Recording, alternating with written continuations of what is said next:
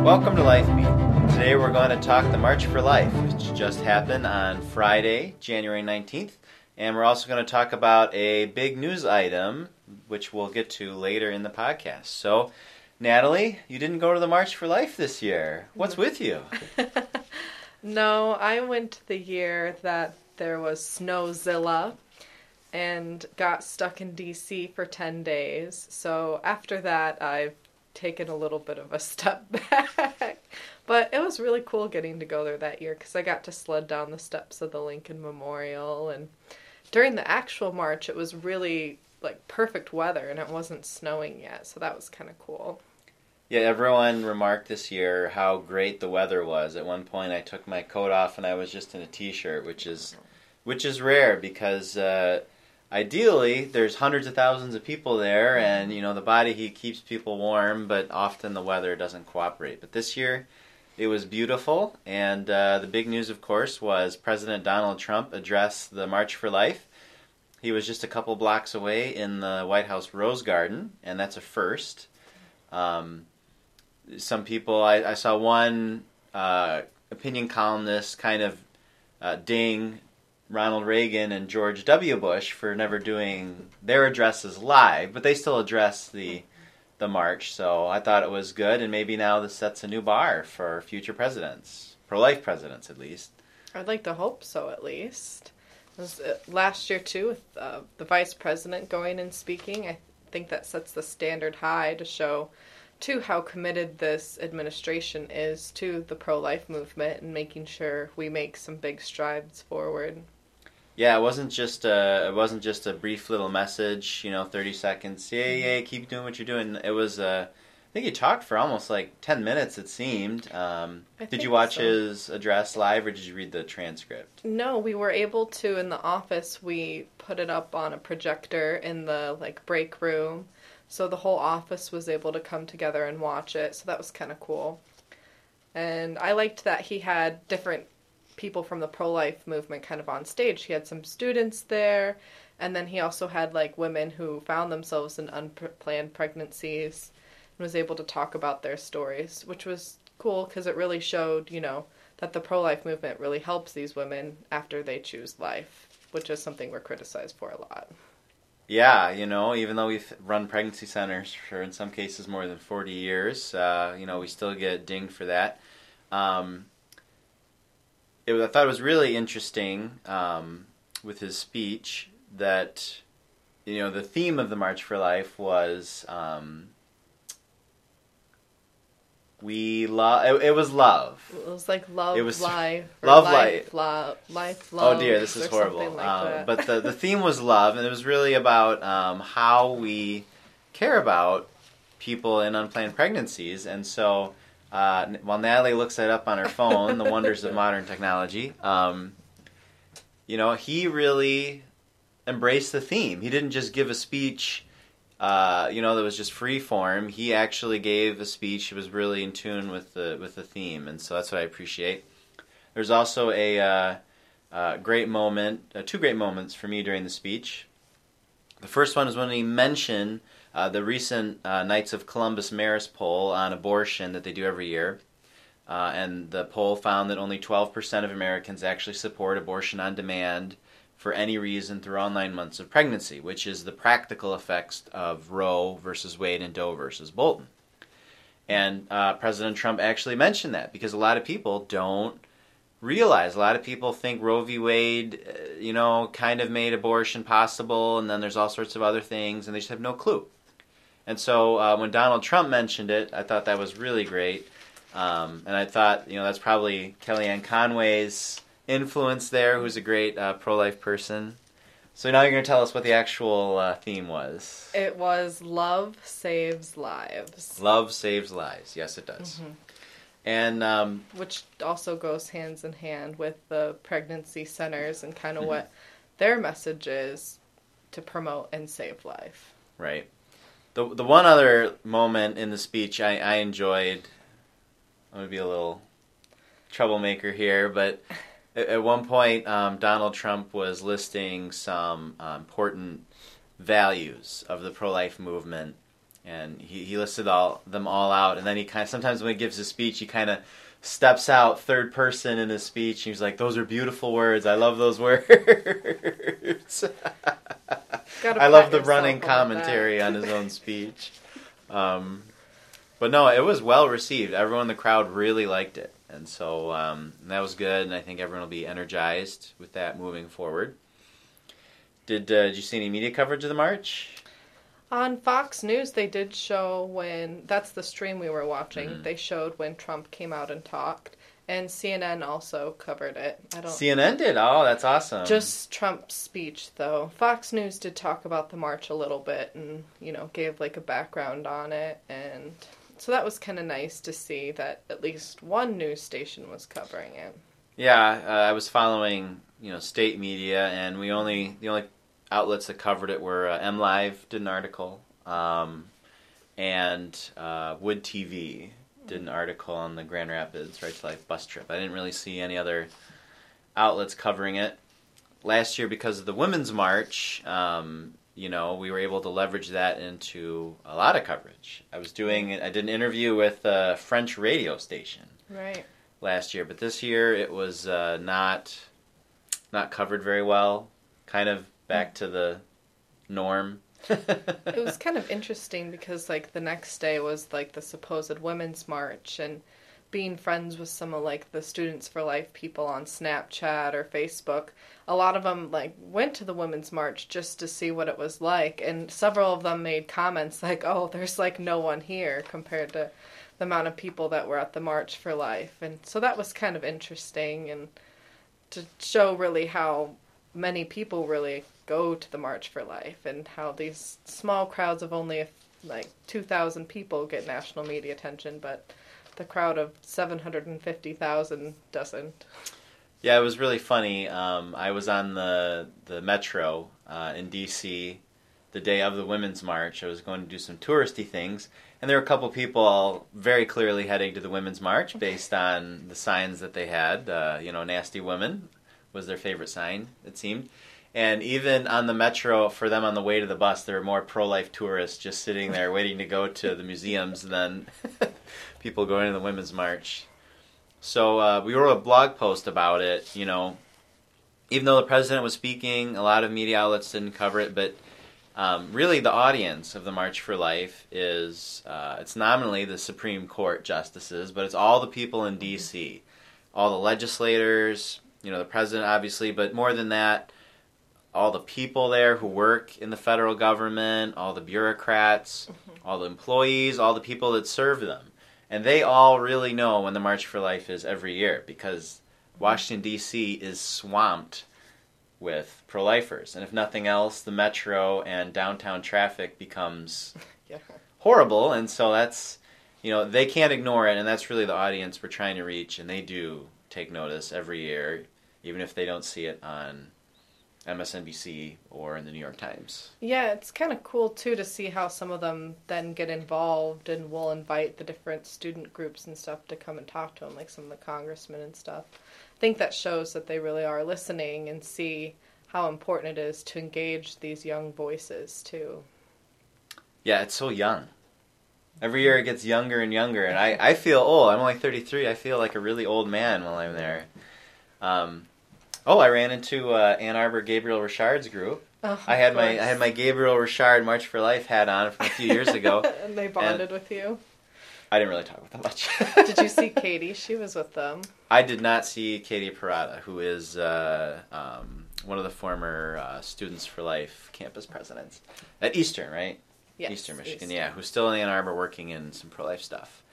No, I was leading a group of from Students for Life of Michigan trying to get up closer to the stage, and that's where we kind of hit the natural block, was this mass of Ann Arbor Gabriel Richard students there, and some of them were looking at me funny like, "You weren't on this trip, what are you doing with our hat on?" So that's funny.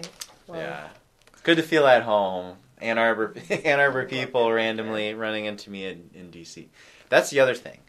at the March for Life, even though there's hundreds of thousands of people there, I always randomly run into people. That happened to me once after the march. I went to, like, there's a Subway, like, the restaurant Subway, kind of by where the RNC building is, by the Capitol Hill Club. We just, like, ran over there, and I randomly ran into, like, people who went to high school with my cousins, and they, like, knew who I was. Oh, really? And they, like, came up to me, they're like, oh, you're Natalie! I know who your cousin is! It was really random. Yeah, I ran into our field rep, Dee Bennett, for West Michigan. Oh. I actually, for some reason, I almost always randomly run into Dee in the march, but this was at the dinner afterwards. Oh, okay. And so I ended up having dinner with her. And then, who else did I randomly run into? Oh, our oratory winner from last year. Oh, really? Yeah. He was, he went with the Lifespan group in Detroit, which, oh, you know, okay. that's... We're not affiliated with Lifespan, so I dinged him for being a little bit of a traitor, but no, it's fine. He's in college now, I think, right? Is he? I don't know. Was he a senior?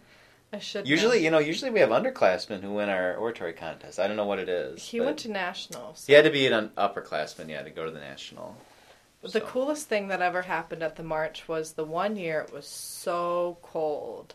Like, so cold. And one of the girls in our group, she had, like, dropped her gloves somehow, like, between the commotion of all the march happening and, you have your sign. Well, this random lady saw that, like, she didn't have gloves and, like, came up to her and was like, here, like, I have an extra pair of gloves, and just handed them to her. Love saves lives. It does. It does. I thought that was kind of cool because there's not too many other places you could go where random people would come up to you because they saw you were cold and gave you gloves. That's nice. Well, that's so positive and upbeat and energizing, and we'll switch gears a little bit and go to the big news item from this week. Cecile Richards, CEO of Planned Parenthood. BuzzFeed is a news website, kind of a gossipy website, air quotation marks, very pro-abortion, but they reported that Cecile Richards was planning on stepping down. And I guess they have a board meeting, Planned Parenthood does next week, where they're going to figure that out. So, she's been leading Planned Parenthood for more than a decade, and under her leadership, Planned Parenthood has really become a political juggernaut. They always were involved in politics. They always were trying to make a name for themselves, but under her leadership, their clients are way down, their services are way down, their abortions are way up, their budget has exploded, nearly $1.5 billion, and you add it all up, and more than 3 million abortions. It was interesting to then see, because, they're... claim that they're supposed to be, like, healthcare for women and, like, these champion for women. Then reading this BuzzFeed article, they were just talking about how much of a political champion that Cecile had become. And I thought that was a little almost ironic, because if you're really supposed to be standing for women and what women's rights are, shouldn't you not necessarily be as involved in the political sphere and maybe be focusing more on giving back to the community or the women? My other phone is ringing, my office phone this time. Man, I can't get over it. Well, it's going to have to wait. So this is how we're doing it in our office. This is some low-tech stuff right here. So, to get back to the point, do you know who Cecile Richards' mom was? No. Do you know who Cecile Richards' husband is? No. Okay. It's a good little lesson here. So, Cecile has politics in her bones. Her mom, Ann Richards, was the governor of Texas for, like, one term. Like, she got elected, and then everyone in Texas was like, oh, my, what did we do? Oh, okay. And, right around the time that I think maybe even George W. Bush beat her for... that's the one he unseated, right? Yeah, that might be the case. So, because her name sounds familiar. Thank the Richards family for President Bush. And then her husband is a leader with the SEIU, which is a very politically active union. And so she was well connected to politics. And that's probably why they hired her, is to take her in that direction. You know, I have to think they did that. She's obviously connected politically. Yeah, very well connected. I mean, in her tenure, she's been speaking at the Democratic National Committee. I mean, I wonder, has a president of National Right to Life ever spoken at the Republican National Committee? I don't think so. It could be, and you have to look back, but... I mean, they always have a pro-life platform and stuff like that. Right, but... I don't know if they're, like, actively... I would doubt it. Yeah, it'd be really weird if the Michigan Republican Party, their convention, had Barbara Listing come speak. We'd be like, sure, we'll speak to anyone who wants us, but that would be... I don't know, it would just be kind of strange and out of place. Mm-hmm. And so she's done that, you know, and in the last couple of years, Planned Parenthood has really gone nuts with, and I can't get over this, you know, taking positions on tax reform, immigration, gun control, environmentalism, climate change. Like, What does climate change have to do with abortion? I mean, I guess, you know, sometimes you always hear the argument, well, we have too many people and we need fewer people, which is a kind of gross way to say we need to cull the human herd, but what could they possibly be thinking with taking a position on tax reform? Yeah, and you would think not to support them, but tax reform, you know, it's all the things that they've been doing are really going to help out in the middle and lower classes. You would think that would almost be a champion goal for them, but not really relevant at all. But it has nothing to do with what their mission is. Their mission is supposed to be health care for women, not raising taxes. Yeah, it's strange. I mean, maybe they think they're going to appeal to millennials, maybe, but... You know, you're splintering your faction. That's why Right to Life of Michigan and the pro-life movement is always focused like a laser on our issues. Because once you start, you know, abortion, infanticide, euthanasia, those are our issues. Once you start adding an issue, you know, if you start adding tax reform to it, then what about pro-life people who do or don't support this tax reform bill? And then you add in the environment to it. What about people, you know, you're splintering your support. It doesn't make any sense, and that's not how institutions are supposed to work. They're basically becoming a political party. Right, and even some of the political parties, you know, there are a lot of pro-life Democrats who are starting to feel disenfranchised, too, as of late. You know. Starting. Right, and so it kind of just shows that it's a lot... Abortion is a big enough issue within itself. You don't need to pile on 5 other things. Yeah, so it'll be interesting to see if she is totally retiring or if she's going to take some board position. Why do you think she retired? Let's do some speculation here. I'm not sure, but kind of along that was, I really liked what Abby Johnson said, because a lot of people are like, oh, this is just a huge win for the pro-life movement. But I don't really think it's a win. When Abby Johnson said... The pro-life movement should not look at Cecile Richards as a victory. She's not leaving because of a conversion. She's probably more hearted now than ever. It's not a victory, but an opportunity to pray for her conversion. While she sits quietly thinking about everything she's done, I pray she hears the voice of God and our prayers. Because I don't think that she suddenly is like, oh, I'm pro-life now. I think that maybe she's leaving among, like, the speculation of all the stuff that's going on with, like, the fetal body part trafficking and stuff like that, and realizing maybe her reign was coming to a screeching halt from that. Mm-hmm. I definitely, you know, they're just going to put someone else in there who's equally as an awful person, and... Yeah, it'll be interesting to see if they replace her with, you know, I guess if I had to pick why she's retiring, I mean, she's been there for 10 years. I don't want to be shallow, but if you look at her, she's aged, like, you know, president's age. It's a very stressful job, and now they're under federal investigation, you know. Maybe she just figures it's time to move on and let someone else take the reins. Now it'll be interesting to see, and I have an interesting story about Abby Johnson from the march that we'll close with. But it'll be interesting to see if they hire someone who's equally committed to politics, or I don't know, maybe they're bored, it'll take some time and re-examine their lives and wonder, what are we doing? So I think the next president they hire will be a really clear indication on whether they're going to double down on this politics stuff or if they're going to move in another direction. I think they're probably maybe a little worried about their future, too, which is good, especially with the federal investigation, because that's something they've been able to curtail forever and never actually been held accountable for any thing like that before. And now that they finally might be, I think they're maybe shaken in their boots a little bit more than they would lead on.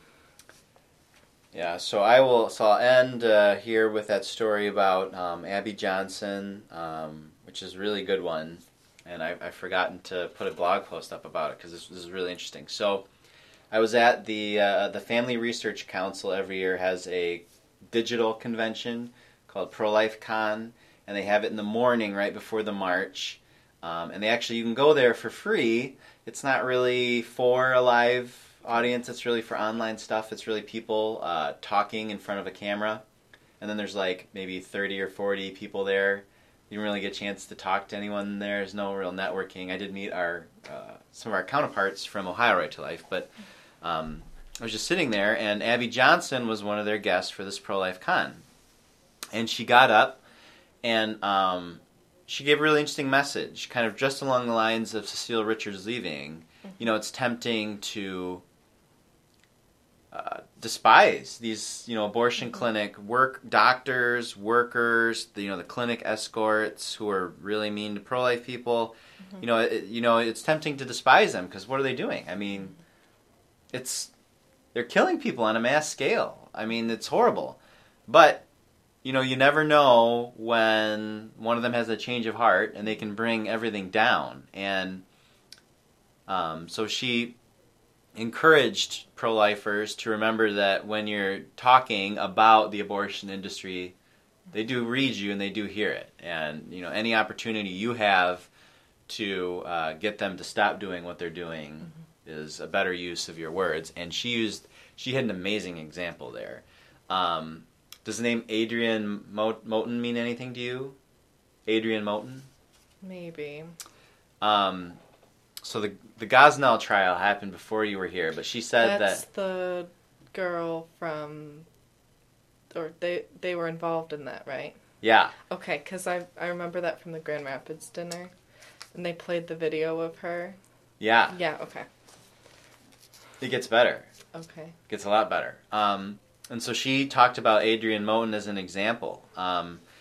She said that after the Gosnell trial and Gosnell went to jail and his wife and all their employees, she actually, instead of just condemning them, she actually wrote a letter to each of them, several letters, like trying to get them, because that's her mission is to get people out of the abortion industry. And so she kept writing letters to all of them, and none of them responded until one day she got a letter back from Adrian Moten, who was one of the employees there who was actually, doing these grotesque abortions where they're basically just cutting the spines of babies. But if you read the grand jury report, she was the one that took a photo of one of the babies that helped convict Gosnell, and she saved the photo. She didn't delete it.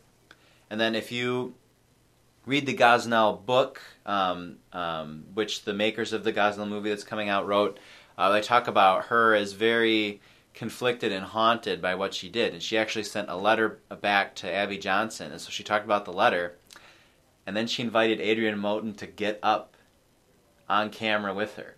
Wow.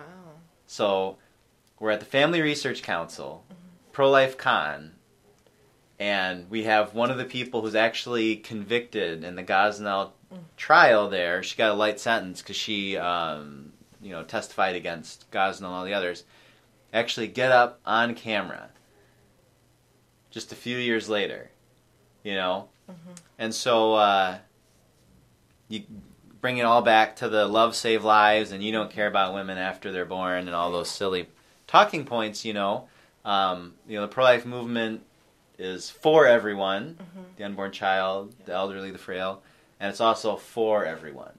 Mm-hmm. So if Bernard Nathanson, who did 50,000 abortions, can give up, repent, and become a pro-life voice, then anyone could be a member of the pro-life movement. Even Adrian Moten, a Gosnell yeah. employee. It just really shows how powerful and important keeping that positive messaging is, and that's really how we're going to be able to win people over. Love saves lives and love changes lives. It does. All right, well, that's all we have for this edition of LifeBeat. Join us again in 2 weeks. We'll maybe talk about the abortion industry, because that's one of our themes this year, holding the abortion industry accountable. And hopefully by then we'll have some sort of lead on where Planned Parenthood might go with their new president. All right, thanks for listening, everyone, and have a wonderful weekend.